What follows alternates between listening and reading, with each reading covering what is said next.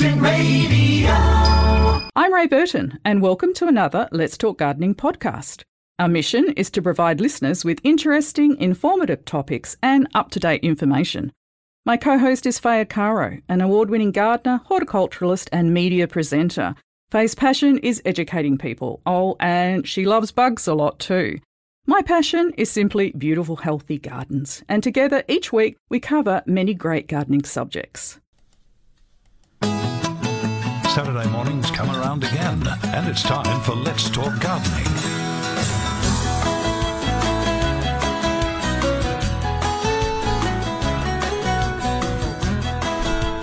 And good morning, gardening friends. What a glorious spring morning. I think we're going to have a busy show. Get your calls in early.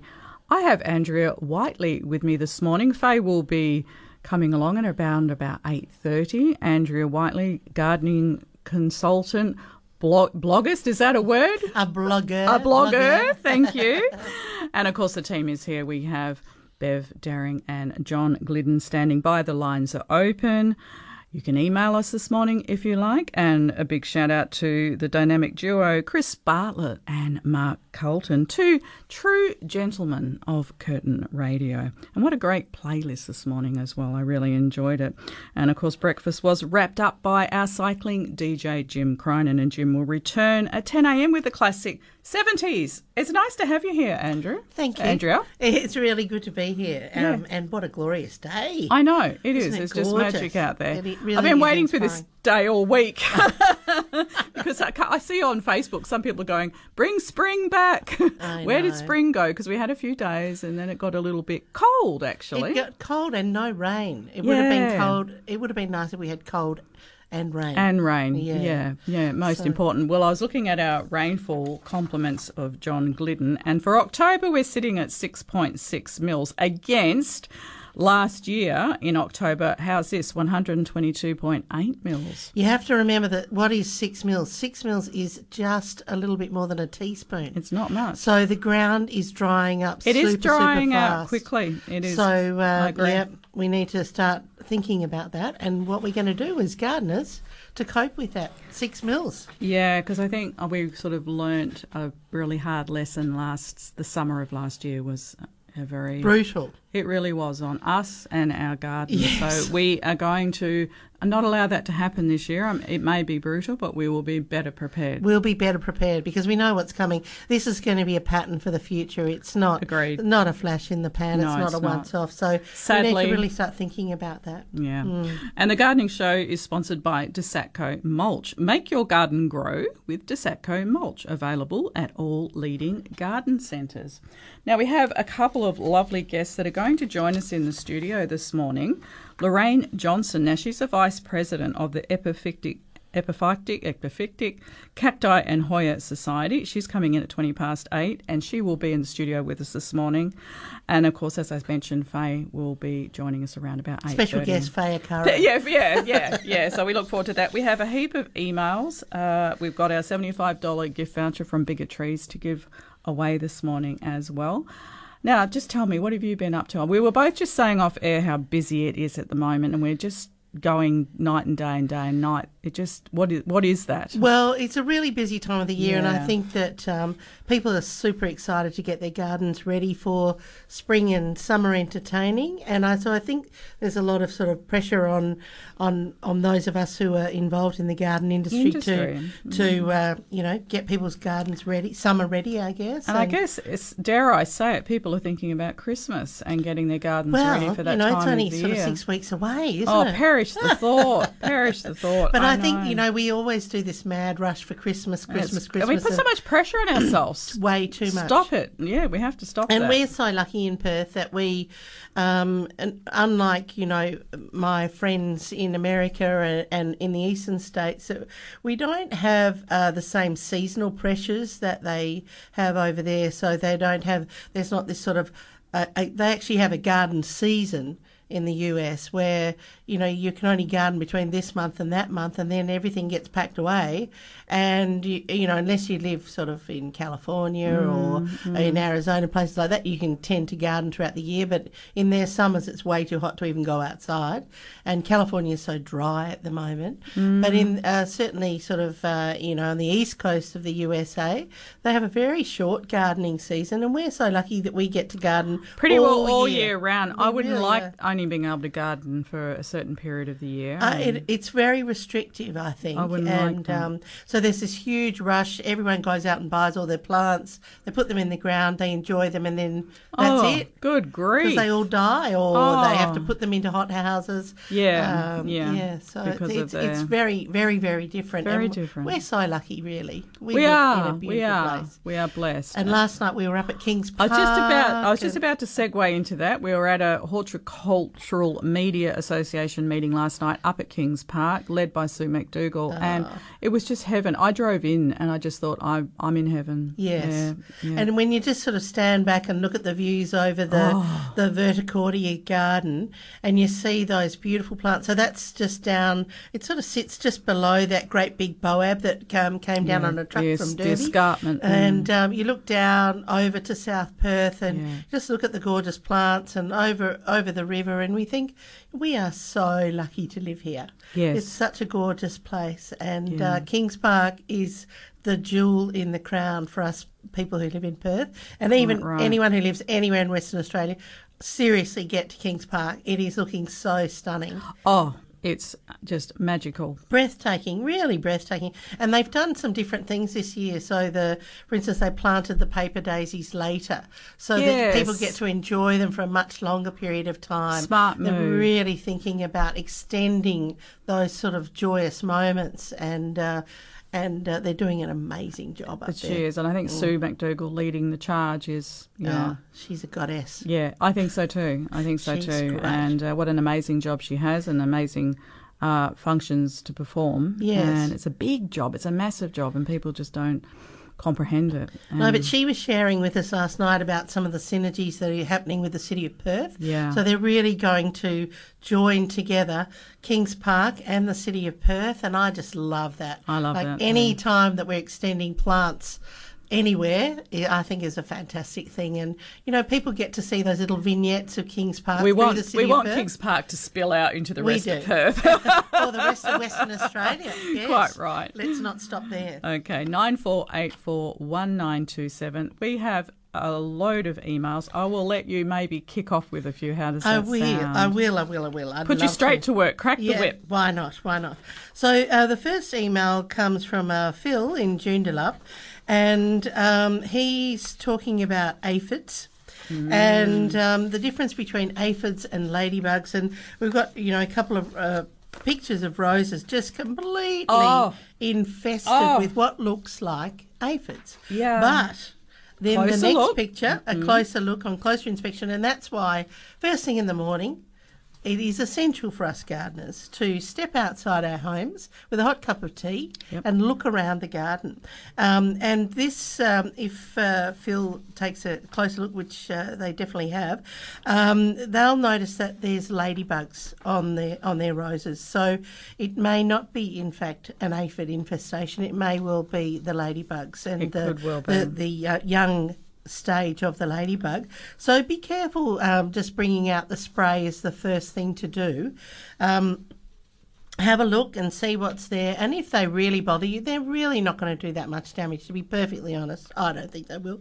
Um, I think that, you know, if you're really worried about them, finger and thumb, squish a few, Yeah. um, or just squirt them off with a high pressure Well, hose. what I did during the week or last weekend, see, my, my life is a blur at the moment. I just gently held each stem and I put the uh, water pressure down lower and I just sort of gently using my hands and, and, and remove them that way because I ha- aphids seem to have really been going for gold this year. They Yes. just seem to be more of them But in they're general. really- But they're cyclical and I'll be gone soon. They will be gone Yeah. soon. And then everyone's going to be ringing up about the chili thrip. yeah, So- yeah, yeah, So, right. um, look, I, I think it is as uh, Ray just said. Look, they won't be here for very long.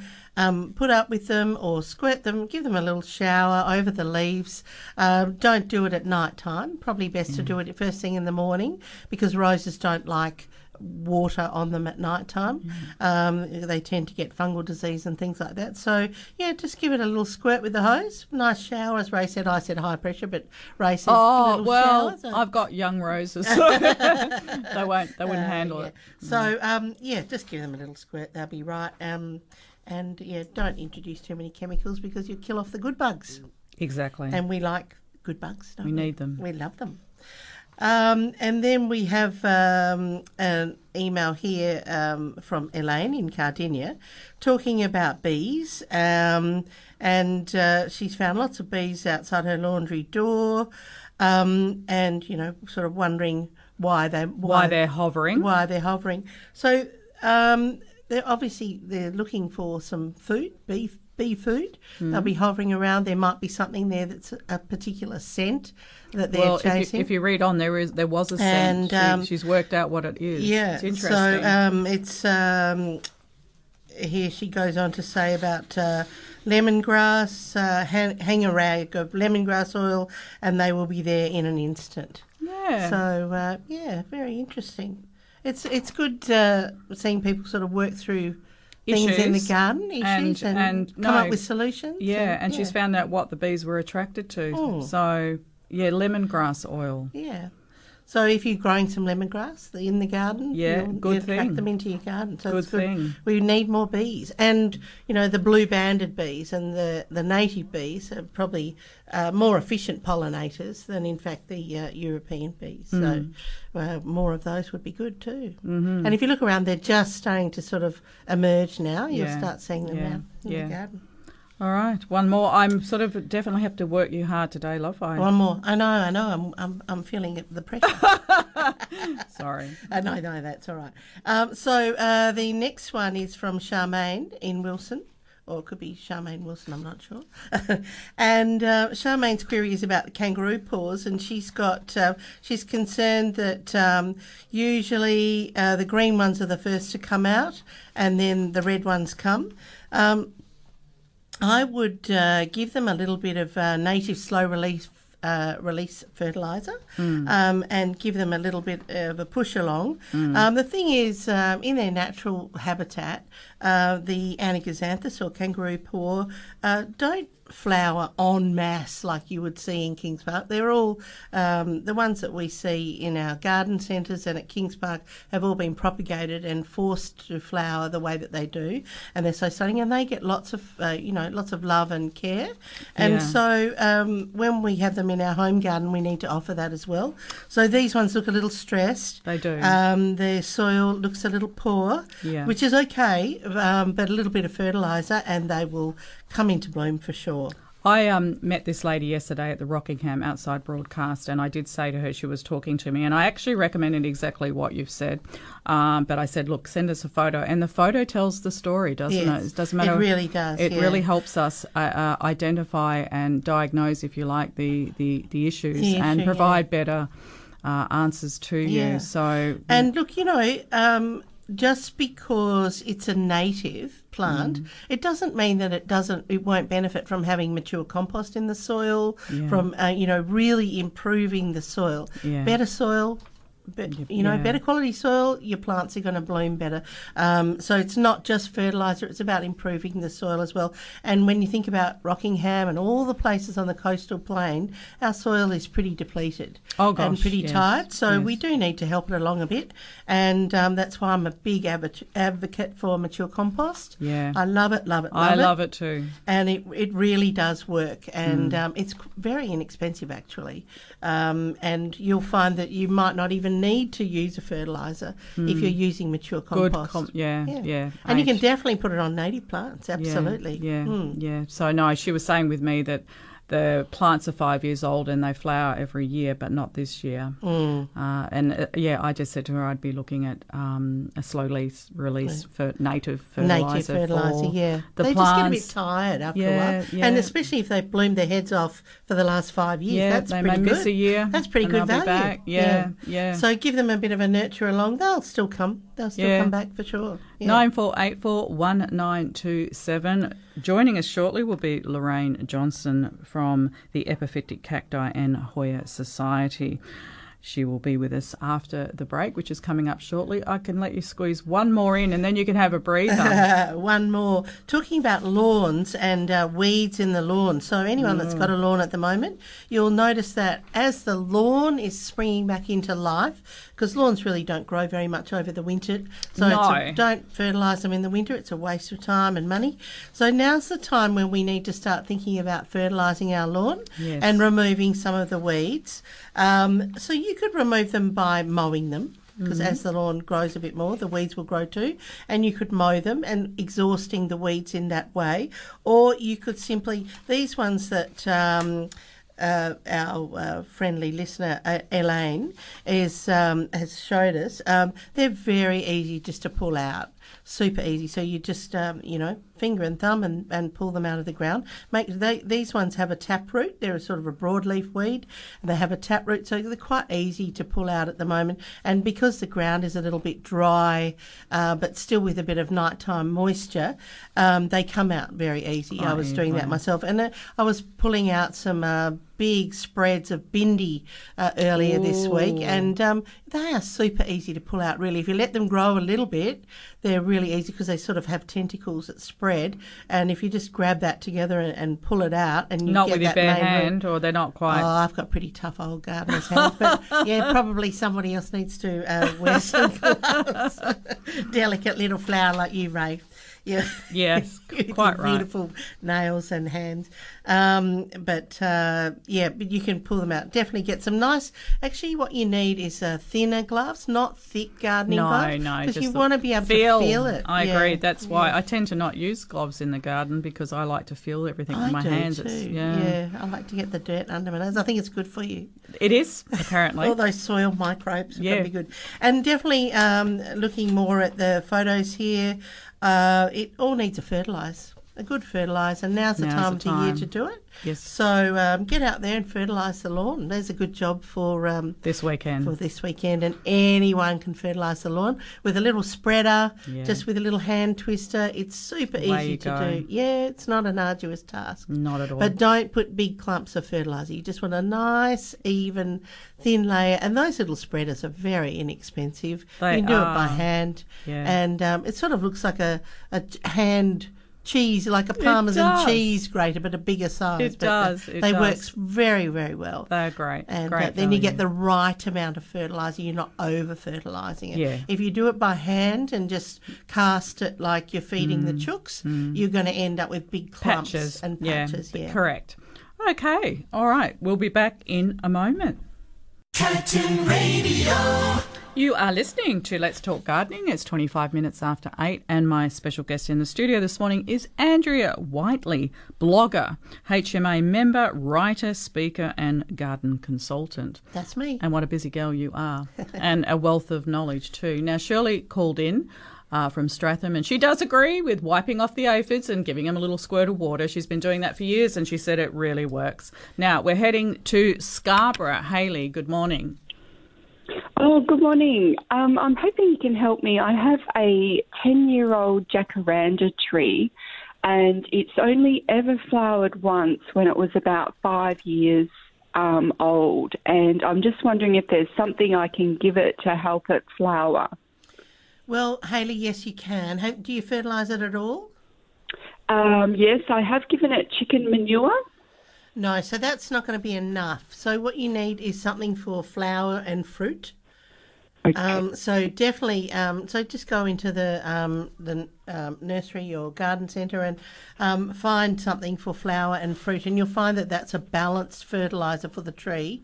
And um, but they do like some jacarandas do take a little while to get established and then flower, and you'll find all of a sudden you'll think, oh, what caused that to flower? I'm not really quite sure. I didn't do anything different, and it, you know it could just be climatic conditions, or it could be just it suddenly discovered something in the soil that it likes that it's able to take up easily, and that'll be it for that year, and um, you'll get it to flower that year. But to help it along, I would definitely put um, so you could go and get a bag chicken manure. You'll find will just burn the roots potentially. So um, they have quite um, quite good surface roots, the jacarandas. So um, I, I, wouldn't advise on using chicken manure for that. I'd, I'd, use something a little gentler. So a bag of mature compost or mushroom compost would be great around the base, uh, in a circle around the base of the tree, and water that in really well, and then give it a slow release for flower and fruit, and you'll find that it will reward you.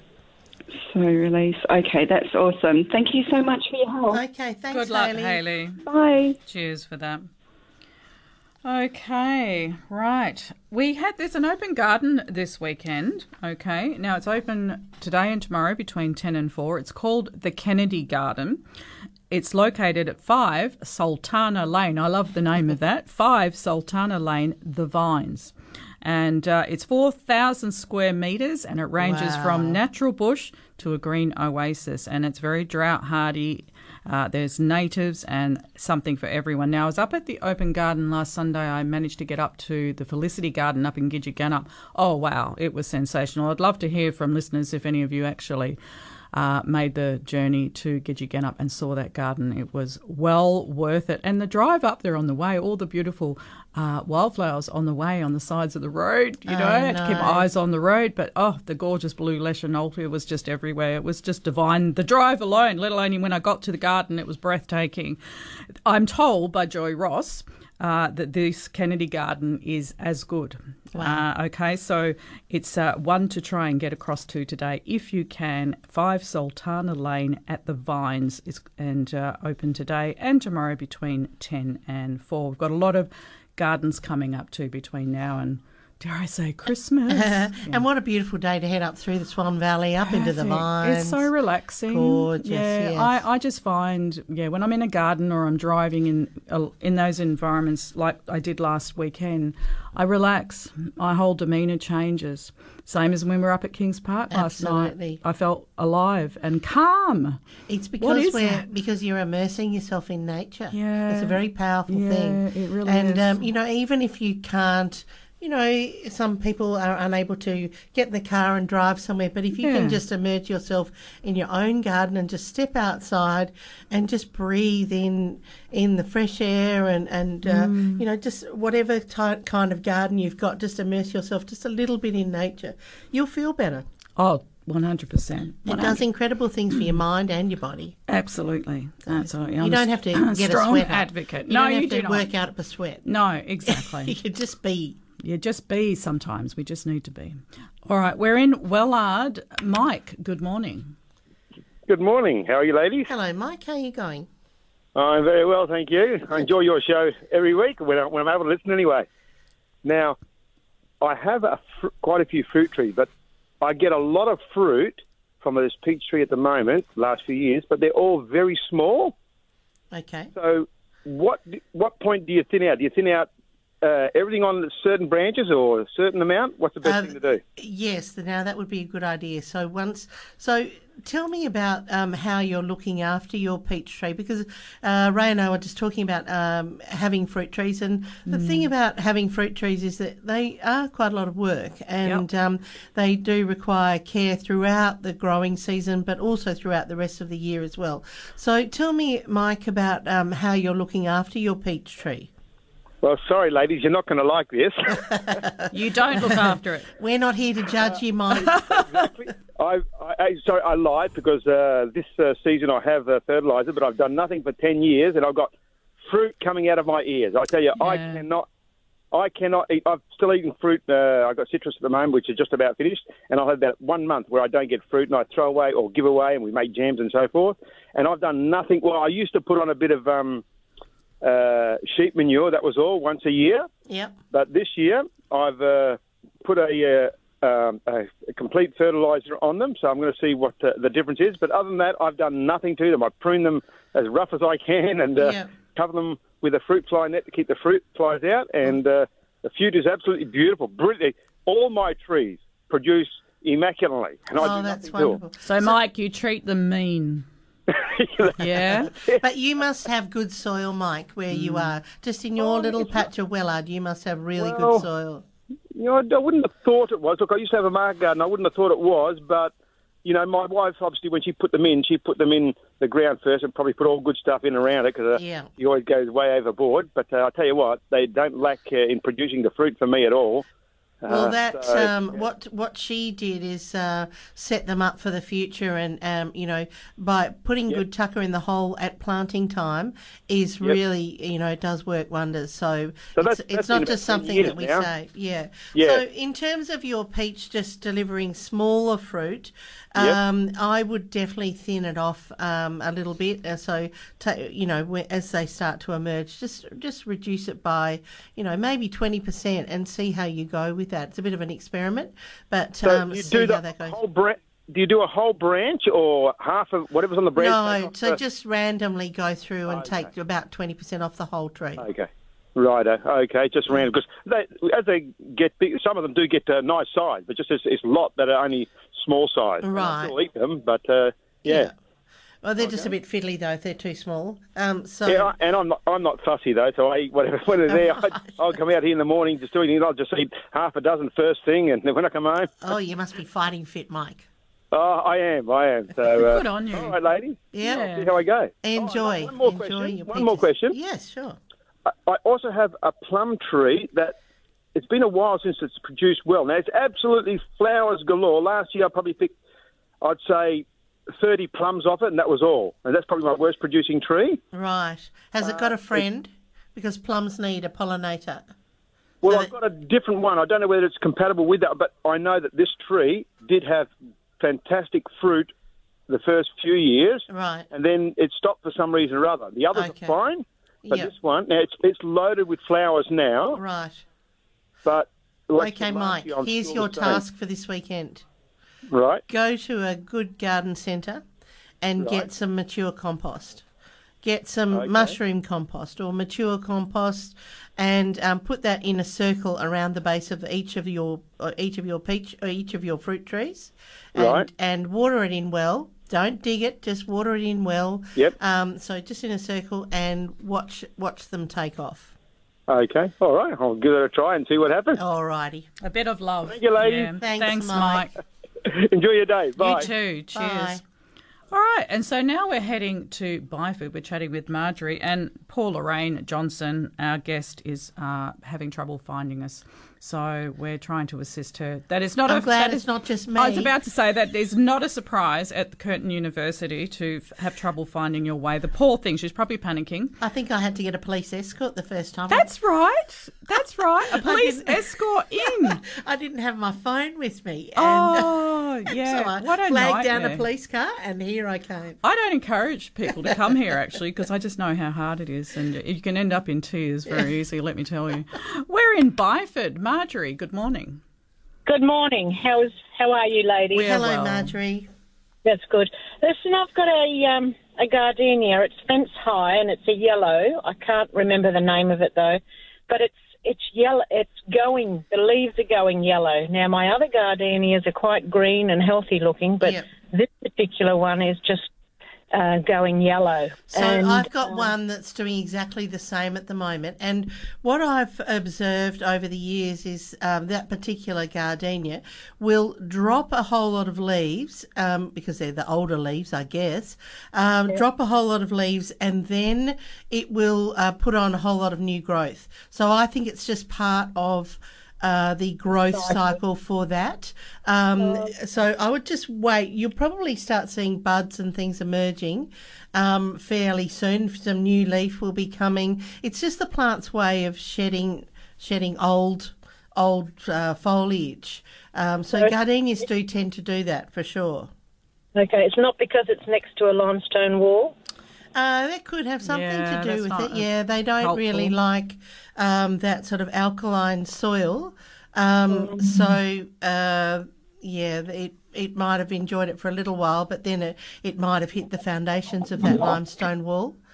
Okay, so what do I do? Just just um, pull it out through winter and put it somewhere else. You could do that. Yep. Just wait until uh, the weather's cool. It's a bit hot now.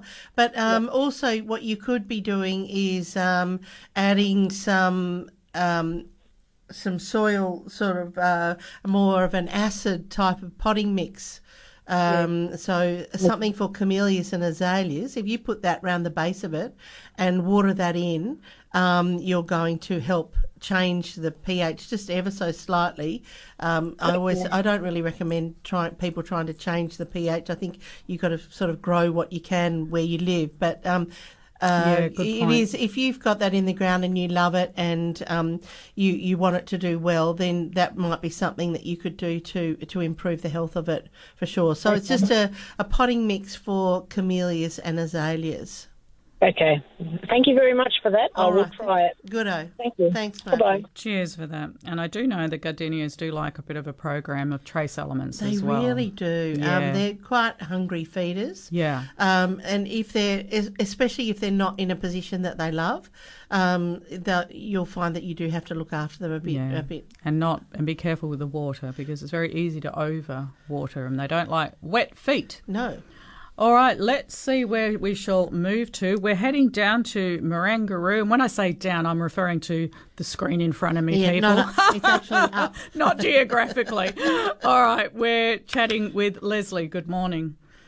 Uh, good morning. Uh, just a quick question. Uh, it's to do with like the snow peas have finished, Yep. and I want to let it, the nitrogen go back into the soil. Do I chop up uh, the, you know, what's left of the snow peas and dig it into the soil, or do I just let it drop? Like I cut all the string out yesterday and removed the supports. Yep. Um, so what do I do? Just chop? Do I chop it up? So, Leslie, look, into- I'm a chop and drop kind of gal, and um, I think that, that that will work just as well. So, just uh, you know, uh, undo all the string as you've already done, remove the trellising, and just chop and drop, or put them into your compost. ei- Either way, um, Right. So yeah. do I just leave it leave it now, and uh, like what do I just keep watering it? Oh no, no, no, no! want to give Once, once, a bit of a feed once you've uh, harvested the snow peas, they're of no further use. The plant is of no further use, so it's a waste of water to keep watering it. So you can pull them out green if you're sure that they've finished uh, producing fruit uh, or Yes, the vegetable. yeah.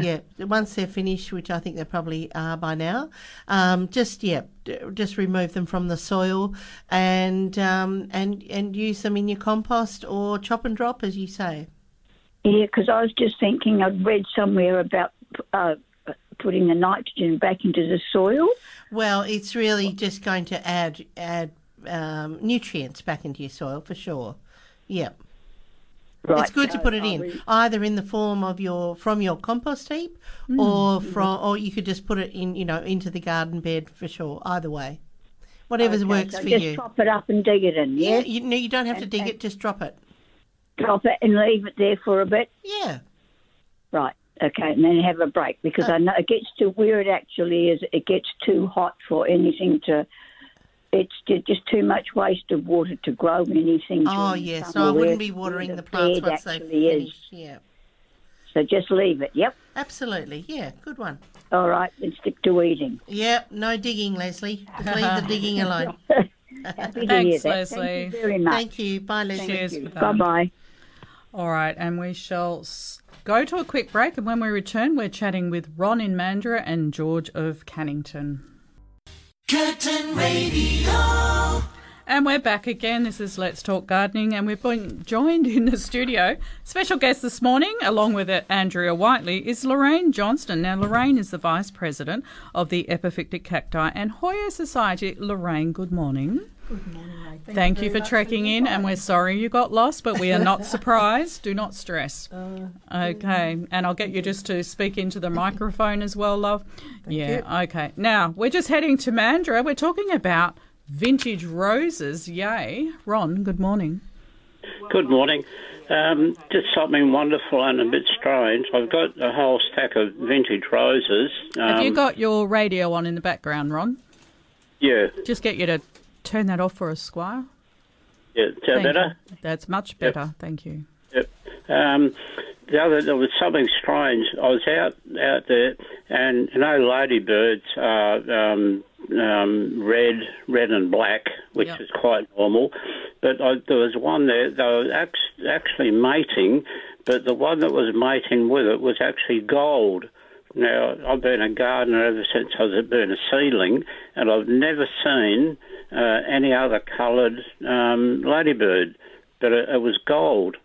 They do come in a multitude of colours, so yeah, don't be surprised, too surprised, Ron. Um, but um, what a joy to see different colours in your garden. You must be uh, doing something right down there in Mandurah to be attracting Yeah. all those beautiful good bugs. Yeah, well, there was, there was act- actually the lady was speaking about aphids. There was plenty, plenty on there, and I didn't know whether they were trying to make up time and make make more babies to eat more aphids. It was Well, uh, hopefully, yes. That's what that's their job in life. So, um, yes, uh, be careful what you uh, what you're killing because it could well be the ladybird larvae. They look very similar to They do. aphids, very Mm. very similar. So, uh, you've got to be careful not to kill everything. But Oh, uh, there, there was mount, there was mountains of them. They were just yeah, hundreds. Of, they were just thick as thick as anything, all Yeah. o- all over the place. well, that's never- food for the ladybirds. So, um, yeah, don't don't knock off their food source. No, yeah. And the other thing, I- I've got four worm farms, and the whole garden I, I use with um, worm juice. Fantastic. Yeah, been been doing that for years and Yeah, years, that's and that's magic, Ron. Yeah, no, nothing else gets put on there. Really? Um, yeah, I got got flowers and roses, and the front garden at the moment just a blaze of flowers. It's quite mm. quite nice actually. How So- beautiful! I love It that. was- It's love funny. I'd, I'd never seen a different coloured ladybird. Never, you know. Um, I'm 75, going on 60, and I've never seen a, a different coloured one. Yeah, it's your lucky year. Well, I've just spied Faye out in uh, the foyer there, so I know she'll be jumping in here shortly. And uh, we'll get her comment on that as well, Ron. So keep listening and send us a photo of your garden, please. Yeah, yeah. Well, how how do I send it? Can Where do you I send? email? Can you email? Yes. Yeah. Okay. Have you got a pen? Um, yeah. I can. I can get Actually, one. you know what? I'm going to put you back to Bev, and she will give you the details. How's that Yeah. sound? All right. I'm going to pop, pop you back to Be- Bev, Ron. Yeah. Okay. All right. And let's head to who's next? We're in Cannington. We're talking about fertilising lawn. George, hello. Good morning. How are you? all? Hi, George. Fine. Okay. Hello. Um, you spoke about fertilising the lawn Yes. this morning, right? Now we've got a large block, but a, a small front garden because we built the house uh, forward, and in the front garden we got lots of borders with lots of flowers and a small lawn. Gorgeous. So I, th- I, th- I thought to myself, oh, you know, the small lawn, I like to keep it nice and uh, go and get some fertiliser. Yes. Well, the last time I bought fertiliser would have been um, three or four years ago, and I, I think I paid about ten or twelve dollars for a small bag. I went down to get some yesterday, and uh, the smallest bag you could buy, which uh, I, I think would be about five kilo, thirty-five dollars. I know everything's gone up, and um, everything. But you know what? The the fertilizers these days are very sophisticated. Mm. Um, they're using technology to really improve the types of fertilizers. So you only need to use exactly what the preparation says you should use. Don't you don't ever think that more is better. So. Um, you know, just little and often for lawn fertilising, George. So um, d- that bag should last you quite a long time if you've only got a small lawn.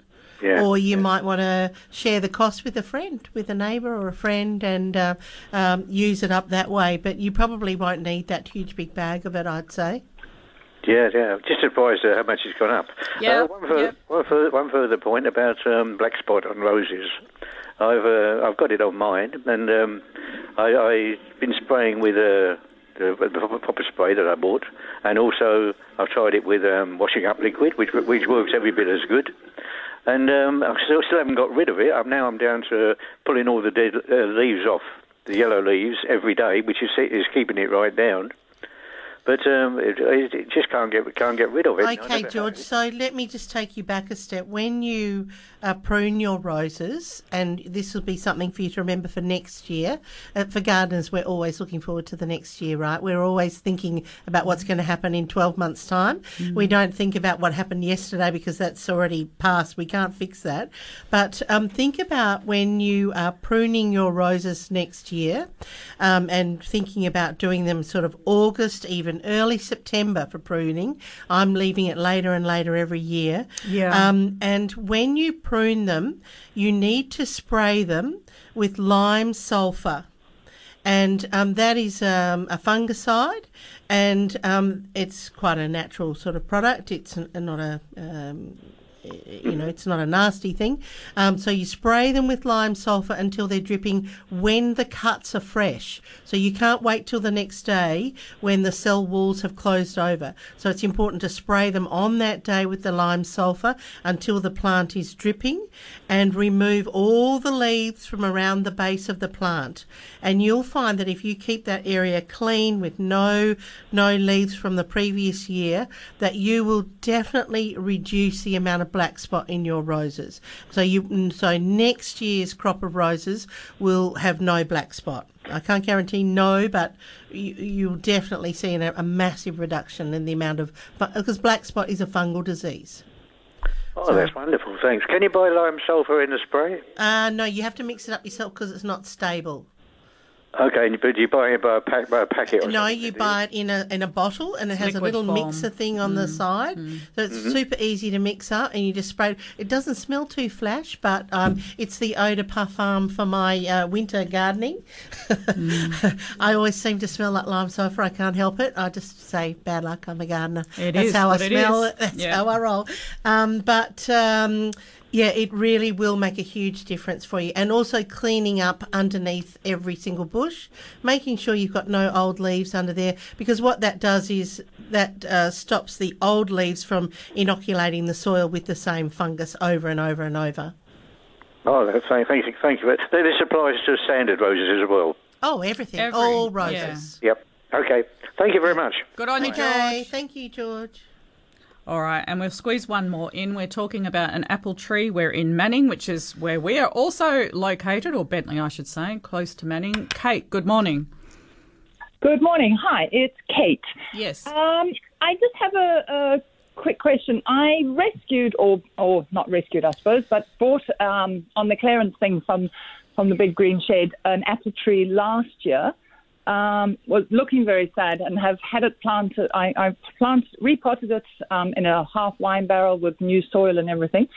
Um, it kind of it's got what looks like little buds on it, but it's it's never flowered or anything like that. Is there anything? I kind of was hoping that this year it might sort of start showing something. So, But is there Kate, anything else I um, be giving it? apple trees need a friend. So you have to have a pollinator Yeah. for your apple tree for it to produce fruit. So you need two, or if it's grafted, that's okay as well. Sometimes you can get an apple tree that is uh, has two different types of apple compatible apples grafted onto the one plant. So you could definitely grow that in a pot. I always err on the side of don't buy a plant from the clearance bench because Okay. it, it's probably on the clearance bench for a reason.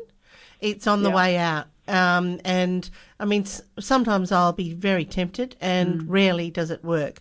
So um, just be, eh, you know, you probably spent a, a large amount of money on the wine barrel now and the potting mix and everything else. Yeah. So you might be better off rather than persisting with that particular tree, which doesn't sound too healthy. Go and buy yourself a double grafted apple tree that has the two compatible apples on it, and Yep. you will be much more successful and you'll be so much happier, Kate. Oh, okay, right. I shall do that then. Oh, It's right. good advice. Just wanted back. Yeah, it's, it's you're throwing. You might potentially be throwing good money after bad. I think. Yeah. All right. Well, thank you very much. And just a quick thing as well. I heard the lady you were talking about the sweet peas. My sweet peas have certainly come to an end as well, but I seem to have got a, a disease or something to them as well. The bottom leaves and, and stems are yellow with black spots. Now, I'm assuming I don't throw that in the compost. I just put them in the bin. Yeah, I put them just in the bin. Yeah, if they're showing any signs of fungal disease.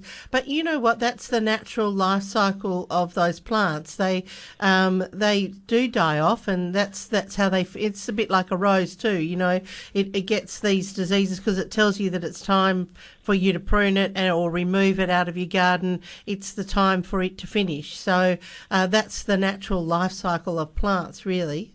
Um, Okay. So, So it's just the end of I the put sweet in peas. Um, look, I don't think it could do any harm putting it in the compost. If your compost is hot enough, it should. Uh, it should. If the uh, it will remove any of those um, fung, fungi um, that are detrimental to your plants. Yep. Okay. All right. Thank Thanks. you very much. Lovely day. You too. Bye. Bye. Okay, we'll be back in a moment. Curtin Radio. This is Let's Talk Gardening, and um, we've been joined by Faye Arcaro. Fancy meeting Oh, meeting lady you of here. leisure. Lady of leisure. Thank you, everyone, for keeping things going while Oh, I've been thank you powering for away. Coming along. I know you've got a busy life at the moment. Eh, Tell listeners. Well, I I had a painter starting today. Well, I had to shuffle about 19 hanging fern baskets Oh. out of the way, decobweb the patio, blow a vac, and then I just snuck in a quick lawn mow. And probably hung out a load of washing as well. As you do. No, and no, wash the nothing. floors and dusted. And, No, no, Oh, my no. Lord. Someone else does that for me. Yeah, I know. I haven't got time for housework. Oh, It's all me about, the it. outside. It is. All right. And Lorraine, we shall be chatting with you very soon. We're just heading to Mandurah. Maggie, good morning. Oh, good morning, girls. Hi, Maggie. Hello. Um, I was just saying that, you know, you sort of had to have a grafted one. It will grow by seed, won't it? Because mine, I, I, was building a house and about 30 years ago, and the, the, guard, uh, the builders must have thrown seeds from an apple on there having their lunch just into the sand that they'd made the pad with. And up came this thing, and my friend said, Oh, look, that's an apple tree.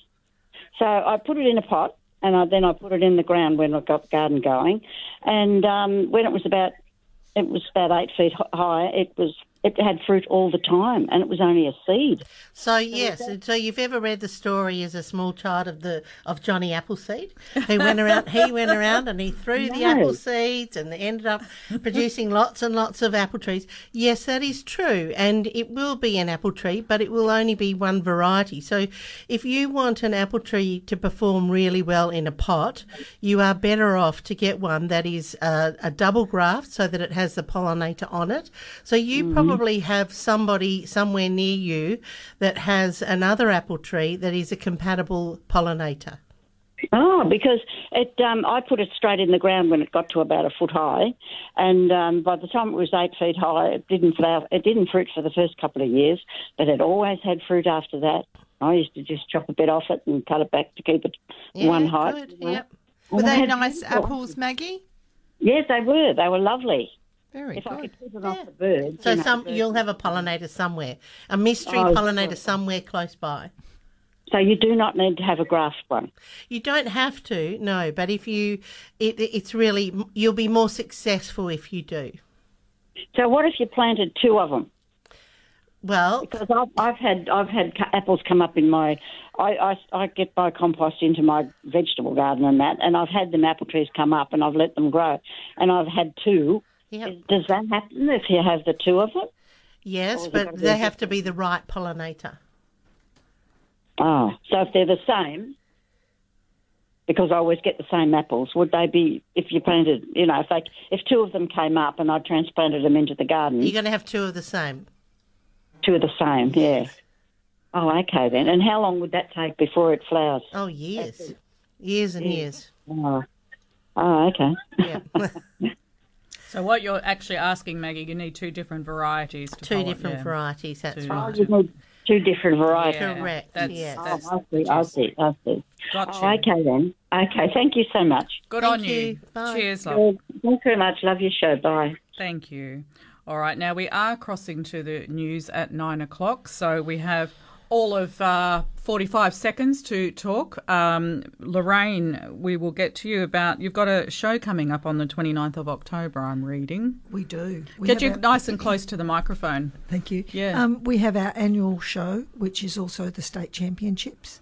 So Um, that means like judging and. Yes, we have a Oh. judge comes in Yeah. uh, who's a authorised judge from the Horticultural Council of WA. Yes. and um, he judges the state championships. Uh, there's 11 um, scheduled areas in uh, the show. Yeah. So, uh, and it usually takes the judge two and a half hours to go through the lot. Oh, for sure. And uh, Mm. yeah. And where will that be held? It's at the Bassendean um, Community Hall. All right. And so Um, people can go along and watch that?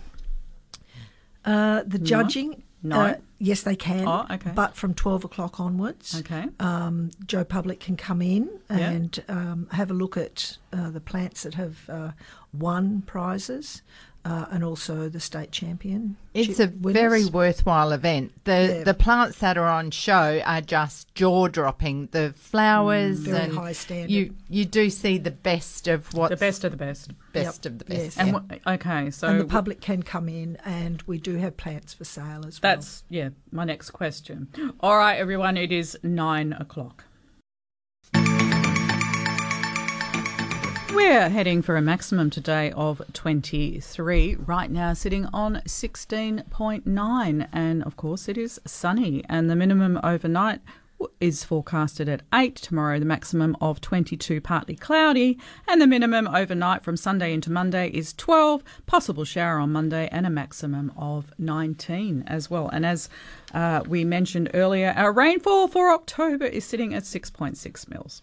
Scary. Scary, scary. So, but we're actually doing quite well as far as the full year, the total rainfall so far this year. We're actually ahead of uh, 2019. So we're not doing too badly, but yeah, more rain is always required. It's always going to be a, th- a thorn and and better gardening techniques. Yes, of course. A little bit more rain and better gardening techniques. Be I, th- smarter. I be a think we're getting gardener. some rain this week. Oh, good. Yeah, later. later It'll probably on be on. Wednesday when I'm gardening. Always rains a Wednesday. Yes, Murphy's Law. every single time. And I had a comment here about the jacaranda tree. And uh, Aurella phoned in, and she used to work with uh, a fellow who was a bit of a guru in regard to jacaranda trees. And I, we will have heard this one before, but he said when the new shoots start to show, hit the trunk with a cricket bat. Uh, a couple of times to get the sap moving. Well, what are can, your thoughts on that? yeah, you can do that, and you can also With a chain, actually cut the um, cut certain sections of the cambium Mm. layer, and it, it just because all that does is just shock the plant. That's right. Um, so yeah, you can do that. And I've heard people I've done that. whacking whacking a jacaranda with a chain. Yeah, I just Yeah. think that's Or an mean. axe. Would It's- you it's- like to be whacked with a chain? I don't think. Well, I it would. sends a clear really. message, Andrea. flower, or, flower or leaf. flower will die. Yeah. All right.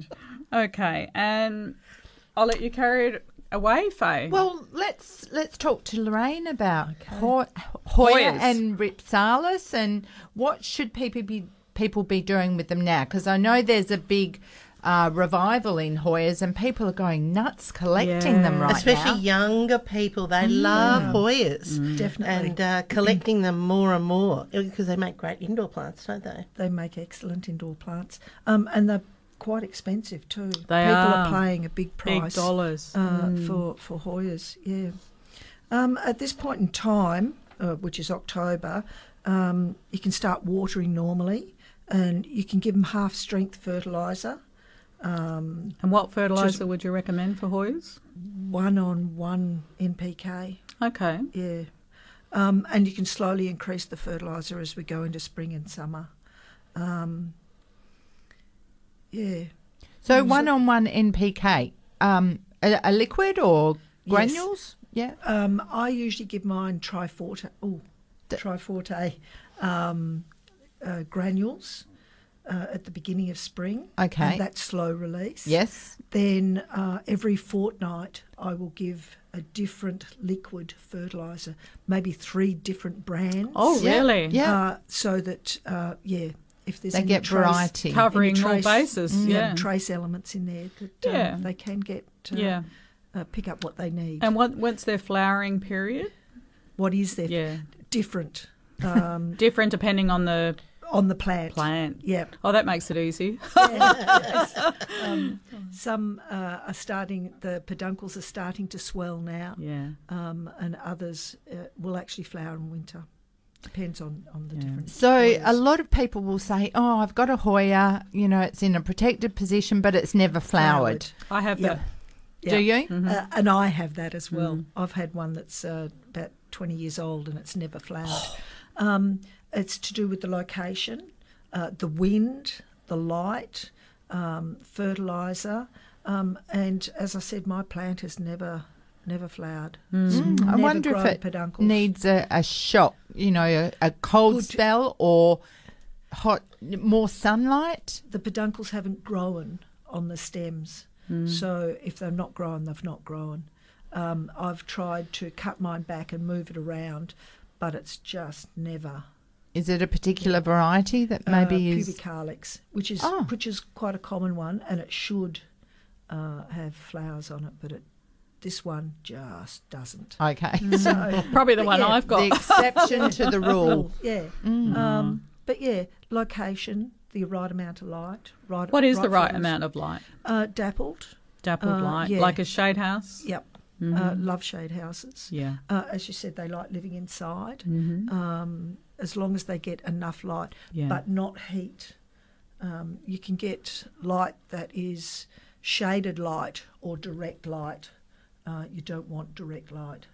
So, get shaded Lorraine, maybe just uh, can you explain for um, our listeners what a Hoya is? Like a lot of people might not know what a Hoya is, and just Um, describe it for people. It's quite a joyous thing to grow. And people might have seen them in their nana's gardens years Yeah. and years ago. They are. They're a very old plant, um, and Hoya carnosa was a very common one that that uh, Grandma used to have, uh, and break a bit off and give you a cutting. Yeah. But they're epiphytic um, plants that grow up in the trees in uh, uh, the rainforests. So um, Australia actually has um, its own Hoyas. WA has its own Hoya as well, Hoya rupicola. Um, my sister and I, Julia, went looking for it uh, up in the Kimberley. Uh, looked everywhere for it and couldn't find it, and found it at a pub in a pot. Ah, as you do, as you do. Yeah, Mm. but um, yeah, they uh, grow in the leaf litter uh, up in Mm. the trees, so they need uh, good drainage And Uh, so almost that- no soil, really. Yeah. Um, they do need soil, but it's it's a very open potting mix. Uh, you know, it's perlite and vermiculite, um, uh, park, you know, uh, pine bark, um, as well as potting mix in there. Mm. So It's loose and open. quite I found that was a game changer for me a couple of years ago when I started investing in either making my own potting mix or Yes. understanding that a lot of the plants that I was potting on, Yeah. like aroids, liked an open potting They mix. yeah. And very you- much like orchid mix. Yes, and when you Yeah. bring them home from the shop, they're often in Yes. coir or something Yes. revolting. So and they're you- wet. Yes, so you get them into a good mix Yep. as soon as you can, and away they, They go. go. They do. Mm. Yep. And they don't like to be overwatered, do they? No, um, because their roots will rot. Mm. Uh, their roots will rot. Okay, we're heading to Willetton. We're talking about a native frangipani. Jess, hello. Oh, good morning. Uh, yes, I was just asking. I've got the native frangipani, and it's always flowers each year, but at the moment it would be more flowers and leaves on it. It's just beautiful, and I'm wondering whether they will cut from uh, grow from cuttings. Oh, I would suspect they would easily Mm. grow from cuttings. I'd say so. Worth a shot for sure. But certainly, uh, when they produce their pods, Jess, those the seeds in the pods also grow very easily and quickly. Yeah, I haven't tried that before, but I've um, we just excuse the expression, but hack off the big limbs that are growing too high every year. We cut through them with a saw and that, and uh, so that it doesn't get beyond looking after. And uh, it's just magnificent this year, and I just thought I'd try perhaps and grow some the cuttings we cut off it. But now it won't grow from a big branch. Uh, so the the native frangipani is a different plant altogether from the tropical frangipani or the plumeria. Um, completely different plant altogether. So they won't grow like uh, you know just from the plumeria, which you would just stick in the ground and off she goes. Um, So it needs to be treated a little bit differently, and you might have better success, uh, as Faye said, from the seed pods. Oh yeah, okay. It's just that yellowy, you know, yellowy white sort of thing, mostly yellow looking the flower. It's a beautiful look, Mm, they're gorgeous. beautiful perfume at the moment. All right, I shall try. Thank okay, you. Good thank luck, you. Jess. Bye. Bye. All right, how would you like to win a $75 gift voucher from Bigger Trees in Pickering Brook? If so, you must be a Curtin FM member and not to have won a prize in the last 28 days. Now, we, we know that Bigger Trees specialise in frangies and ornamental and fruit trees. They've got a lot of new stock uh, arriving weekly, including hibiscus and advanced citrus, flowering and vegetable seedlings and grevilleas and kangaroo paws, princess lilies, olives, hedging plants, and so much more. And uh, their new frangipani stock is getting ready for another amazing frangie season, so that's happening soon as well.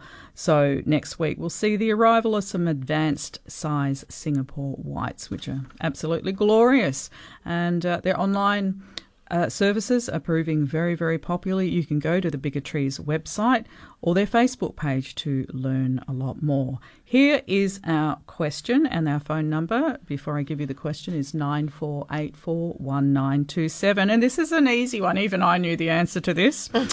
when he was all dressed up for the dance, what would Marty Robbins wear on his white sports coat?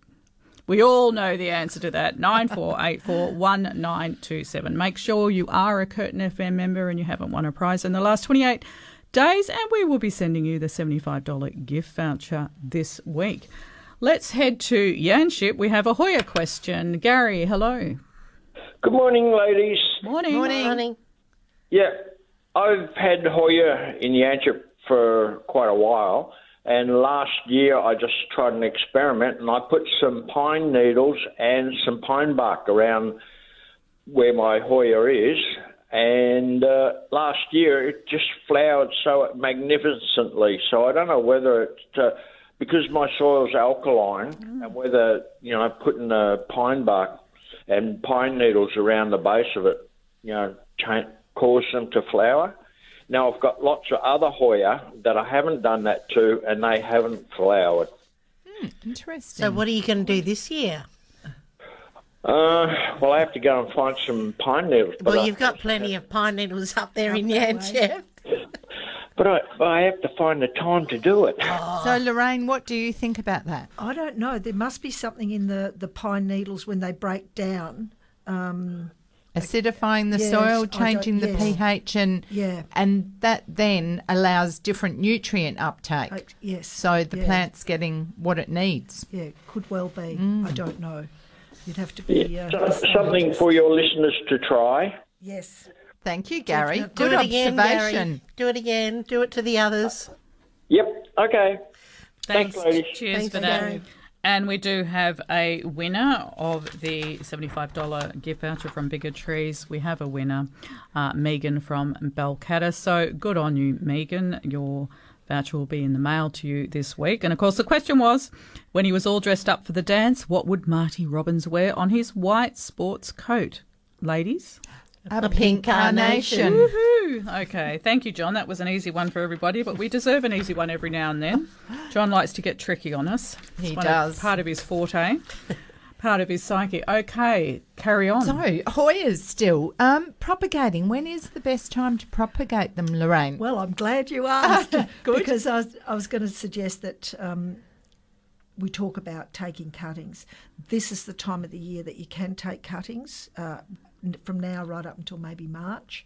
Um, usually about 30 centimetres, although a lot of people nowadays that are selling plants will take two leaves and stick them in. Oh, dear. Um, but yeah, about 30 centimetres, which might give you about three nodes. So you're putting a node in the soil. Mm. Um, I I dip mine in pure honey. Oh, uh, yes. Once I take the cutting. Yes. Um, uh, and then plant it.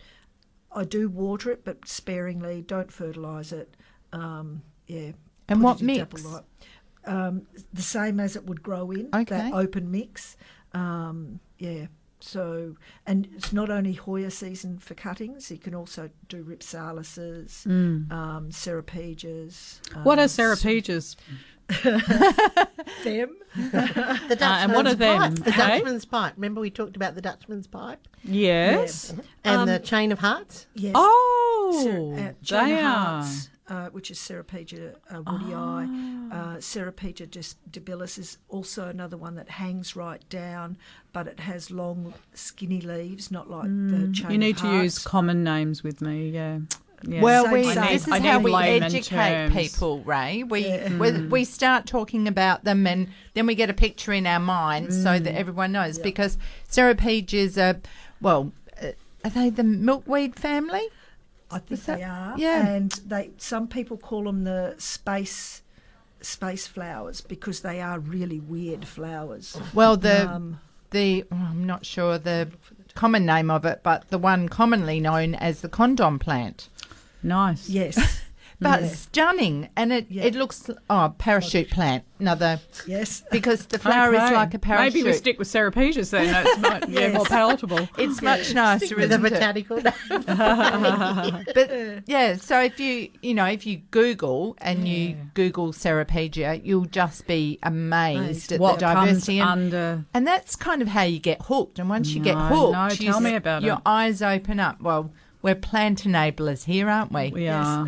Totally No. blame you for my Oh, predicament. oh, oh. Faye sent. Well, you sent me a very interesting uh, comment during the week uh, and, and explained to the listeners what you Oh, said. I can't remember, Ray. Well, you didn't. You said you didn't need an intervention because I've been mentioning that I need someone to intervene, but on the on their on their death uh, to intervene with my plant obsessions. You said I don't need an intervention. You said you need someone who enables or other extremists. yes, I need to keep other extremists as my friends. Yeah, yeah. You 'Cause need to find your tribe. We're our tribe of extreme extremists. Yeah, it's gone past. Uh, yeah, obsession. But when you Yep. get the passion, you can't. There's I know. no You control. can't turn it off, can There's you? no control. I'm It's a sure there's therapy for it. Well, I I'm honestly starting to wonder, Andrea, because I'm I'm exploring. I'm climbing the walls. You know, literally, I'm growing up walls, and. I'm creating new ways of growing up and uh, how to fit more in less space. Well, I saw what photos you've been sending through because you're doing a lot of uh, work at the moment and just moving things around, and it's extraordinary. And I don't see how one person can look after what you've got.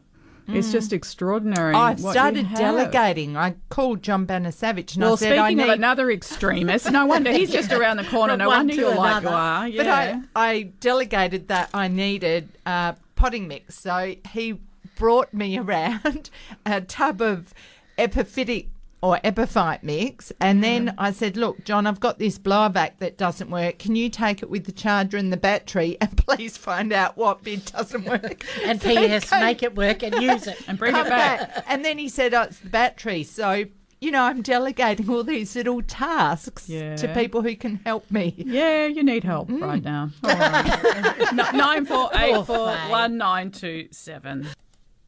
Curtin Radio. You're with Ray and Faye, and special guests in the studio Andrea Whiteley and Lorraine Johnson. Lorraine, Vice President of the Epiphytic Cacti and Hoya Society. Andrea Whiteley, garden consultant, blogger, member of HMA, writer, speaker. On it goes. And you, Yeah. you're a busy lady. You've got a consult you're telling me as soon I as we am. get I'm off going air. to see um, a, a client of mine from Swanbourne, and she has got a fencing issue, so she has to get a new fence. So her whole garden has, you know, when you have to get a new fence, your whole Oh. garden has to change. Yeah. And um, it's uh, when we're going to work through that together. Yeah. Yeah. Yeah. So Sandy, I'll be there soon. Thank you, because yes, you allowed me to just uh, carry on and have a stress-free morning, Andrea. Yeah, Thank you. and- You're very welcome. when we were at Kings Park last night, didn't it really come home to us? Not that we needed it to, but just the nurseries, just everything is just pumping at the moment. Stock is flying out the door. Uh, I think the nurseries are struggling to keep up with supply at the moment, and people are just coming in, and landscapers as well. You know, people, uh, you know, that obviously work with you and for you, uh, buying up massive amounts of plants. Particularly natives. Yeah, Natives are Xanthorrhoea. really Xanthorrhoea, hot. I think, are just absolutely under the pump at the moment. Uh, I think people are appreciating um, how well uh, adapted the new newly bred. Um, Mm. Natives are doing for people in their gardens. So, um, you know, all of the sort of um, the difficulties of our native plants, you know, growing in specific soil types and so on, have been bred out now, and so you can have absolutely beautiful specimens in Mm. pots um, that take the place of um, introduced perennials um, and have a stunning native display in your in your own garden. you And know? and one of your subjects at Faye's written today is WA natives for containers. Yes, look, do that. Um, you know, go Love to the garden idea. centre and, you know, you could have three pots together, look, a grouping of three pots. Mm. And in in the biggest pot, have a gorgeous stand of Anigozanthos. So in a Mm. multitude of different colours, and that's the kangaroo paw, of course. And last night at Kings Park, they were just divine, and the, the birds were just dancing in and out of them at sun at sunset last night. It was Mm. just a really beautiful experience. So plant a big pot of them. They're all in flower at the moment from the garden centres, and uh, so you've got almost an instant instant effect of these beautiful spears of giant kangaroo paw, or you could have the small little the little part of the bush series. You could have smaller ones, but you could have one big pot, so that could be your thriller, and then you could have a smaller pot of something like scaevola, which would look beautiful, or um, you could have um, the brachyscome, just sort of um, in with little purple daisy-like flowers. So that could be your third pot, um, and just combining three pots, or you could do it all in one great, great big giant pot. Um, but think about using Australian native, particularly West Australian native plants. Why? Because you're providing habitat, you're providing food for the birds and all the good bugs that you want to encourage into your garden. And even if your garden is not necessarily a native type garden, you can just have natives in containers Yeah. in in certain spots of your garden, encouraging the native, um, the bees and the native um, bugs that we want to encourage into our gardens, and they will pollinate your perennials and your roses and everything else, um, and you'll just have a little bit of Western Australia in the corner of your garden, which is so beautiful. And we should all have that. And also, you're going to talk today about tough cottage perennials. Yes. My antenna is up. Look, let me tell you, my absolute favourite, tough, tough, tough cottage perennial that blooms its head off all year. We talked about gardening all year through Mm. Western Australia and how lucky we are in Perth to be able to garden the whole year long. There's a great plant and it's called Limonium perezii. Ah, yes. And it's Right? looking great at the moment. Oh, all it's going year off. round. Mm. So it is sort of um, a flat, quite large, fleshy leaf plant. Um, so it's that tells you that it's really drought tolerant and really tough, and it sends up spikes of beautiful purple, uh, sort of papery flowers. Uh, so they're purple and white. You can even get white ones or pink ones. I've got pink too. Um, you, Mm. Yeah, the pink one's are a bit harder to come by, but the Yeah. purple ones are in flower at the moment.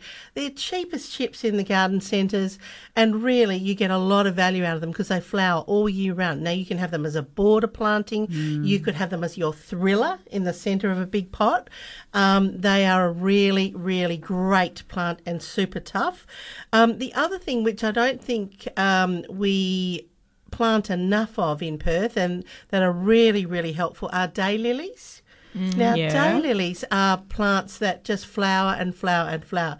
So I look after a garden in Claremont um, that is part of a church, and I planted years ago yellow daylilies all the way through, and those daylilies flower. I would say eight months of the year. Yeah.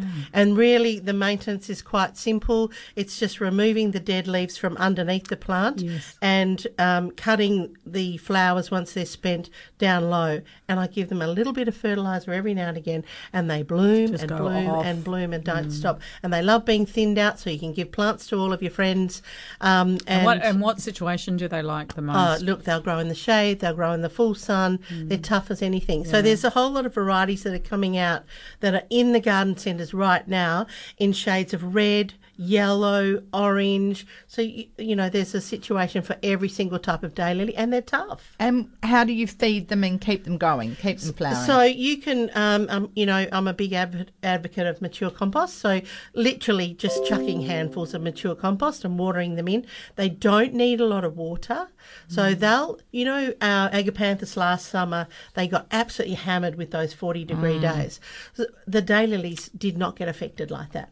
So they are tougher than agapanthus, but, and, but Ah, you can well, use them in the same saying a lot. situation. Mm. Yeah. So and you get yellow flowers, which are very cheerful. Love yellow. It really pops in a Yeah, garden. Yeah. absolutely. So there's lots of varieties. There's a shorter one called Stella Bella, which a lot of Yes, people would have yes. seen in the garden centres, um, and that's a really beautiful, gorgeous, buttery yellow. Um, looks stunning and very cheerful, I think. Um, but there's lots of new, newer varieties coming out now, new old, and there's shades of orange and, and red, Apricots and, yeah, and so apricots, on. and yeah. Mm. So there's something for everyone with daylilies, and they're super tough. Um, the, if you want a flat little low growing plant, there's Achillea. Which is a great cottage yeah. perennial, and that'll just fill a spot, and you can get them.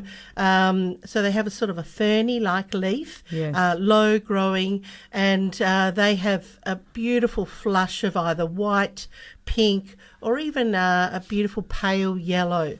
Uh, so Achillea, super tough, need almost no water. and they'll spread. They really they? spread. So they're, yeah. they're actually good as a pathway A great in a veggie pathway. garden. Yep, lovely Mm. pathway. Yep, Mm. just got And don't go barefoot, otherwise the bees might sting your face. Yeah, well, they're great Okay. for attracting the right insects as well. Yeah, no, very, they're very good for great that. pollinator So, Also known as the yarrow. That's it, yarrow, Yeah, and it's a herb, really. Yeah. Yeah. Yeah, beautiful. Okay, carry on.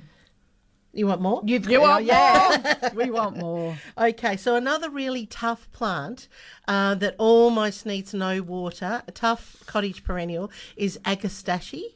Um, and there's uh, there's one called Arizona uh, sandstone, which um, has slightly larger flowers on it, and it has a very interesting fragrance. So I quite like introducing. Um, plants into my garden that have different fragrances, sort of a, you know, more sort of a different perfumes as you walk through the garden.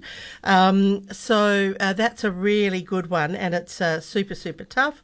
Ageratum, of course, is in Yeah. flower at the moment, um, and that's flowering blue, Mm. uh, which attracts certain certain lovely friendlies. Butterflies and Lot- beneficial insects, yes. They love that. I've had And- that growing sort of down my driveway, just like a an absolute just blanket all down the driveway, and it's yeah. Yeah. And you can get the mini, the dwarf variety, and you can get a taller variety. You can, and these sort of Yeah. you'll see the older the old variety is that tall one, Yeah. and uh, you'll see that in lots of sort of older gardens where it's almost a bit weedy. But uh, if you Mm. nurture it in your garden, it really gives you that lovely cottagey feel in the garden as well. That's a good one. At the moment, um, Erigeron is in flower everywhere, and that's uh, also known as seaside daisy. Yeah, everywhere Super easy to grow. It won't get burnt in the summer.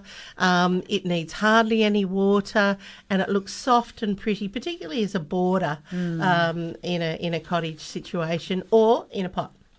Mm. So there's some uh, and lovely newer variety with a bigger flower uh, that's available in the garden centres now too. So uh, definitely check out Erigeron Seaside Daisy. Yeah, they are they are going off. I had someone ask me the other day, were they an everlasting? Because they're looking that good. Yeah. Uh, and I, you know, obviously said no, but that's what it reminds people of. Yes, Yeah. very Mm. very pretty, but Mm. not a native. No. but they do look good, Mm. and they Very look great- hardy. Are very hardy. So if you wanted to do a pot, you could have your Limonium perezii, which is that beautiful purple flower, and you could uh, surround the base of it with the seaside daisy as your spiller and your filler. It could, so could do both. I don't know if listeners have heard today that you first introduced us to the term that I love, Yeah. the thriller, the filler, and the spiller. I just I love it. Um, it's a perfect recipe for making a beautiful pot. And it's pot. always in my mind whenever I do a pot up. Oh, and you recently sent me a photo. Do you remember what you put in it?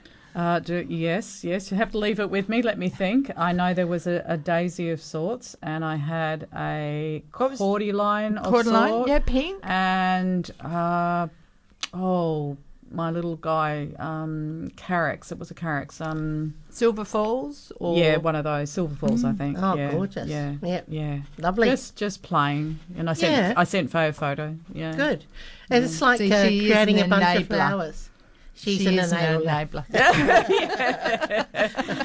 yeah, we we support each other. That's good. I don't know if that's good or bad, but uh, it Yeah. sounds good to me. Yeah. Yes, Blood probably runs surrounding yourself with extremists. Yeah, is makes- makes the you way happy. to do it. Absolutely, yeah, yeah. Why not? Oh dear. All right, Lorraine, back to you, young lady. What can we? What can you tell us about Rhipsalis? I, I I wonder how many listeners out there are familiar with the Rhipsalis and their Um, role and why they we love them so much. I have them indoors and outdoors. They are flowering at the moment. Yeah. A lot of them are flowering at the moment. Yes. Uh, they're beautiful. They're sort of insignificant flowers, aren't they? In some in of them some are. ways. Some of them are. Mm. Um, Like they're not a showstopper. tiny. No, some of them are really tiny, um, and quite often when the flower go, uh, has been pollinated and they go to berries, the berries make the, fla- uh, Open the up, plant yeah. flashier. Yeah. Um, you get the red berries or the white berries, and they are edible. The berries are edible. Um, All of them? Yep. So I could eat. them. I could eat this. Yes. Really? Yep, that's a rhipsalis. Oh, so. you uh, some of them are a bit tart, Mm. um, but yeah, all the berries off the rhipsalis is, uh, are edible. Mm. Wow. So there's a beautiful fine leaf rhipsalis, which a lot of people are growing now in those. Um, so there's a lot of indoor pots which look like a face. Yeah. Um, so they're either a a plain coloured yeah. face or a head, Yep. and they really lend themselves to that because they're I've sort of one very exactly fine Mm. and they make it look like hair coming Yeah, out. that's exactly they right. look fantastic. Yeah. so um, anyone out there that's looking for a tough indoor plant, Rhipsalis will really do that for you. So th- this is a rhipsalis clavata, um, and it, like you're saying, it hangs down. Yeah. Um, and looks like hair. It It does. You can like get hair. finer ones as well. Yeah. Absolutely beautiful and tough. And they're sort of like um, when you squeeze them, when you feel them, they almost look like a plastic plant Yep. because they're um, they're very tough leaves, but they look like plastic, but they're not plastic. And you, and, and you they're refer very to them easy to as take cutting. Jungle cactus, yes. Yes. So I've started putting mine up in trees and palms. Um, Only because you're running out of space. well, because I like that look, Andrea, the rainforest look. But they're not um, they're not wussy plants. They are No, so tough. hardy. Are you know, hardy. if I Oh, oh, you're just breaking off. Lorraine's cuttings. breaking off Lorraine. pieces as we sit here. Goodness me. But they're very forgiving. If you don't water the, the Yeah. pot, they don't seem to mind. If they, they're in full sun for a while, they don't, Don't seem, seem to to mind. mind, no. They'll tolerate. They will change colour if you have got them in the Yes. sun. They turn a little bit more uh, yellow, don't they? Yeah. Or some of them will go red. Oh Uh, well, yes. yeah. If you have the red varieties, yes. Well, they'll get like sunburnt. Yeah. Uh, oh, okay. will go Because we've got sunburnt. the Red dragon, Yes. ramulosa. yeah. Yes. Mm. Yeah. Mm. Oh, Yeah. and they've had a few name changes, and it's They do that all confusing the time. because they often don't come labelled when you you pick them up. Um, and some of- some of the plants have maybe five or six synonyms, Yeah. of pla- names that they've had previously. Yeah. and Um, are they related to how do we pronounce this word? The lepisimium. Lepismium. Lepismium. Lepismium. Uh, Lepismium. Lepismium. Right. Thank yeah. you. And you get the feriferas as well, and the hatioras. Yeah, Uh, well, I've got all those happening at home as well, but I get Yeah. confused as to they are they from the same family or Stop Uh, speaking they're all- Latin again. Yeah. Um, they are all um, Are under they the under- same umbrella. Okay. Yes, um, but uh, They're all related. Mm. they well, are that all makes me related. happier. Uh, Mm. and some of the uh, lepismiums have gone from hadi- uh, rhipsalises over to the lepismiums, so they actually can cross over. Very well. confusing. It Yes. it is very Mm. confusing. Um, Yes. but that's what's good about the society. Uh, we have uh, Lynn in the society who does a lot of research and not just Googling stuff. She does proper research and has written books for WA um, on um, the Rhipsalises. Uh, we've had other people, uh, Jessie and uh, Pauline, who've written on Ceropegas here in Western Australia Hmm. uh, and found out what plants that the members do have and what me- plants are in the state. Mm. Uh, so that's been So very there are lists. There are lists. I call them twitching lists. and I love the fact that so many young people are loving these plants. Yes. Uh, and because they're tough, They're Yes. quite easy to care for. If you forget to water them for a couple of weeks, They're it very really doesn't matter. Very forgiving. It's like moving Um, on from succulent phase, and It then now where It's the next phase, spilling yeah. out into Absolutely, yeah, yeah. And so young people get along to the show, Yes. and find out more. Ask people with more experience. I'm not going to say old people, but ask people with more experience How just to- exactly how to grow them because you'll find out there's so much knowledge out there, and this is how knowledge gets passed along with these great community events. And you'd be surprised, Andrea, how many young members we do have at the society. Yeah. Uh, and I mean young members. It's fantastic. and I love you it. think, oh, they'll come along and, and get the Got- books and get get the and information disappear, go. yeah. But they're not. They're back They're again. staying. Yep. And, and they come with knowledge and impart This the knowledge, great. and it's brilliant. Wonderful. Um, yeah, and they just pick up some skills along the way as well. You know, with their potting mix or their propagation or Mm. fertilisation. It's all about community building, isn't it? Really, Oh, just it through is. sharing a, Yeah. a love of plants. It's Yes. wonderful. The Epiphytic Cacti and Hoya Society are one of the nicest groups. Very welcoming and friendly. Yeah.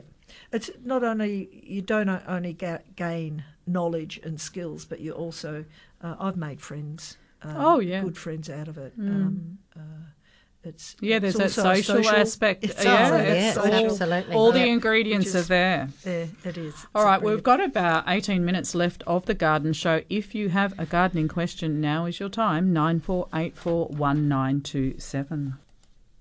Curtin Radio. And thank you for your company this morning as well. You're listening to Curtin Radio. We've got Margaret of Mundaring calling in. How are you, Margaret? Oh, overwhelmed with all this expertise in the studio this morning. Me too. It's a full house here, Margaret. It's wonderful. I'm just going to sit back. Yeah. I need to ask a question. There used to be a nursery that specialised in citrus in sort of High Wycombe Forest Field that was situated um, quite close to the sort of boundary of the airport. Yes, that's all gone. Bye bye now. Has it? Yes, sadly. So where's They've the sold. best Was that to- David's garden? Mm. Yeah, unfortunately, they'd been there for forever, and Yeah. uh, with all that development going on there now, they've closed Uh-huh. and sold out. Um, wh- Is there a, a specialist nursery that sells us the citrus in the correct rootstock for WA? Because that's what that nursery used to do. yes, they're they're uh, they did. Um, just trying to think. Uh, close to you, Wandilla? Uh, yes, for sure. Taswan. Taswan. Um, you know there are quite a few, and not too far away from you. They're in High Wycombe. The second was was that TAS. T A double S one. T for t, T for tango. Tom. T for Tom. Yeah. A double S. Double S. Oh, Yeah. okay. And bigger trees have got citrus, haven't they? Absolutely. Yeah. And uh, this test, what suburb is the test nursery in? It's on the corner of Toodyay Road. Road, yeah. Um, Is is, it- it? Oh, it's on the way to Gidgegannup. It's near Green Life Soil Co. Yes, as yes. well. So I'm just trying to think of the burb. It's uh, Oh, past Midland, but it's not. It's not far from you. You're in Mundaring. I mean, you could go up to bigger trees as well, Margaret. Have you been there? No, not yet. Yeah. Yeah. Oh, you need to get up there, Margaret. She's got a plethora of uh, citrus. Yeah. Just, like our roses, you know, they were they've been growing citrus for years on the the correct rootstock that suits our conditions. Yes. Not buying a citrus or a rose in Coles or Woolworths. Oh, no. They all come from Sydney and they're hopeless. Yes. Well, they're Waste of money. correct. Buy West Australia. Lovely. Thanks so All much for your time, girls. Thanks, Margaret. Bye. And just to uh, reiterate that there is an open garden this weekend, today and tomorrow, open between 10 and 4. The Kennedy Garden, located at 5 Sultana Lane at the Vines. And uh, the pictures in front of me look absolutely spectacular. We saw a beautiful garden last week up in Gidgegannup.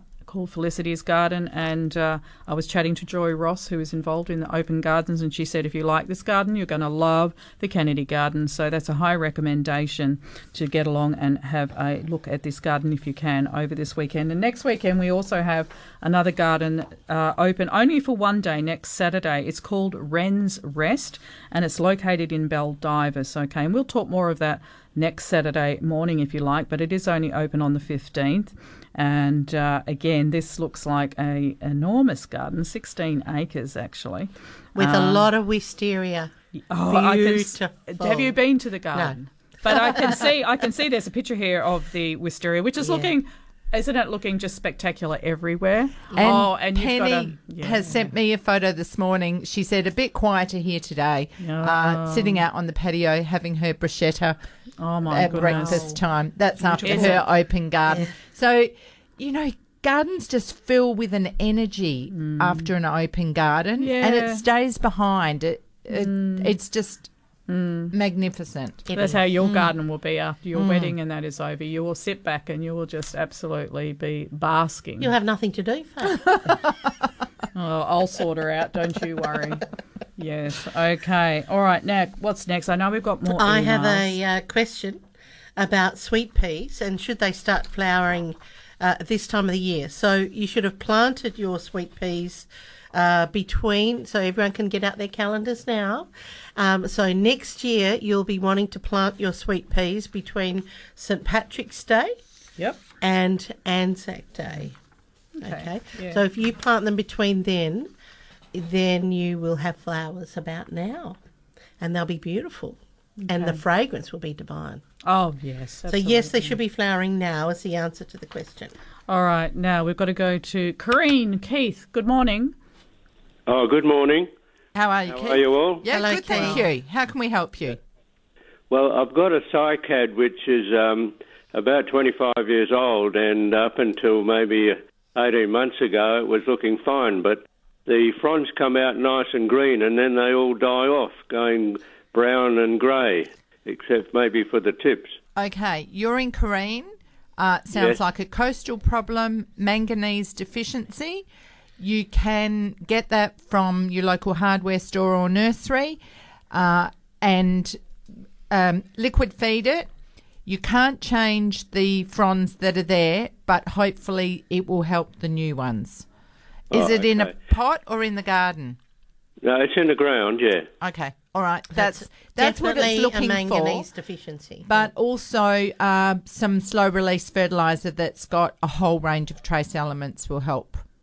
Anything like um, sea salt or that type of thing? It all helps, but you do need uh, manganese To address this issue. Mm. Yes. Manganese, that's Yes. the main thing, is it? It's yeah. a manganese deficiency. Yeah. So you get it in a packet, you mix it up, and you pour it over the plant. May have Yeah. it may help to do it a couple of times, but it's because of your coastal soil and Yeah. alkaline soil. Yeah, well, it, I mean, it's been there for 25 years and it's been fine up until uh, maybe the last couple of years. So, should I cut off the uh, the old fronds? Yes, they're not going to come back.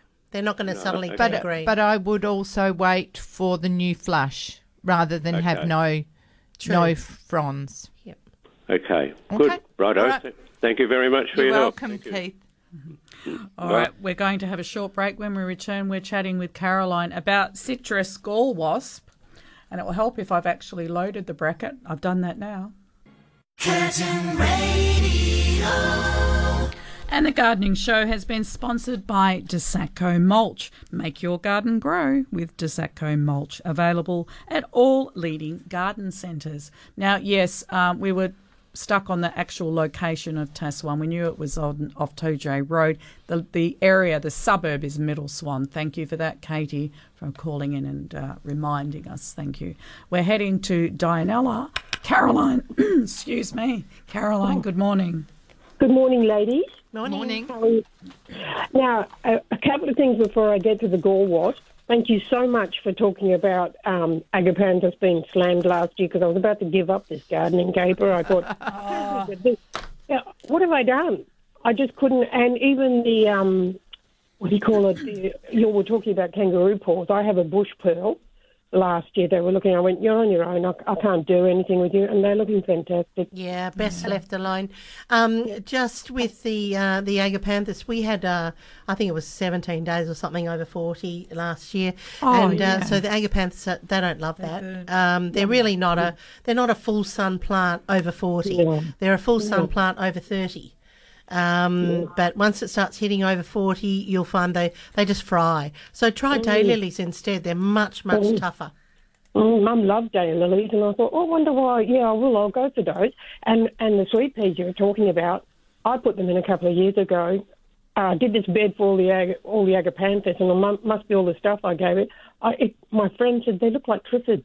Oh, They're just gorgeous. Everywhere, just everywhere and flowering. I thought they had to be in by St Patrick's Day, but it's between St Patrick's and And um, Anzac Day, yep. Anzac Day, and isn't Anzac Day? You you have to have you put your poppies in then, so you can get them in the November for um, Remembrance Day. That's right. Yeah, yeah, yeah. Poppies. Yeah, I had a big conversation. Anyway, I'll go back to the gall wasp. Yes. Jane Edmondson from Gardening Australia. I saw this article that she did on the gall wasp. I know what you're going to say, but carry on. Yes. Yeah, don't cut the branch off. Use a potato peeler. No, cut the branch off. Yeah, no, The potato Caroline- peeler, what it does is it just um, it doesn't fix the problem. You need to remove that branch where the citrus gall is, because if you uh, do the potato peeler, you are damaging the cambium layer of the plant. It can't um, transpire. Um, the nutrients up into the top of the tree, and you're doing more damage. I really, I don't really disagree with Gardening Australia, but on this mm, one, I Yeah. definitely do. You've Yeah. got to cut off the gall, you put it in a plastic bag, and you put it in the red lidded oh, bin. Oh. Don't put it in the oh. compost. Did you leave it in the sun for a week or so? Oh, you don't really have to. If you're putting it in a sealed plastic bag and putting it in the red lidded bin, you don't have to. Oh, because I, I bought these lemons that were full of seeds, and I just put one whole lemon in a pot with potting mix, and I got five plants from it. Fabulous. And I planted it. Yeah, it was until the gall wasp got to it, and Yeah. it was just a, such a tiny little thing. I had to throw the whole thing away because there was nothing to. Once I cut it off, Shame. it didn't- Yep. All right, Caroline, we, we have to Yes, move on. We're I'll getting to the Thank end. you. Thanks. Thank you. Bye. All right. Now, just to wrap up, Lorraine, tell us again about your event coming up at the end of the month. Uh, yes, we have our annual show and state championships at the Bayswater Community Centre on the 29th of Bayswater October. or Bassendean? Bayswater. Bayswater. Oh, sorry, Bassendean. Bassendean, I'm yeah. off. I'm off to the wrong suburb. Yeah, sorry. the Bassendean Yeah. Community- Community Hall. And where is that? It's in Bassendean. Yeah, you don't have the It's street the address? Back, um, it's York, the old York Street. Okay. But it's the at the back of the community centre. Okay, perfect. Um, and um, public members are allowed in to have a look at the plants that have been judged. Wonderful. And also purchase plants from sellers. Uh, on the day from 12 till uh, 3.30 And And the- we'll do a reminder closer to the time too. Yeah. yeah Yeah. yeah should be very very good Andrea Whiteley, what have you got to say for yourself?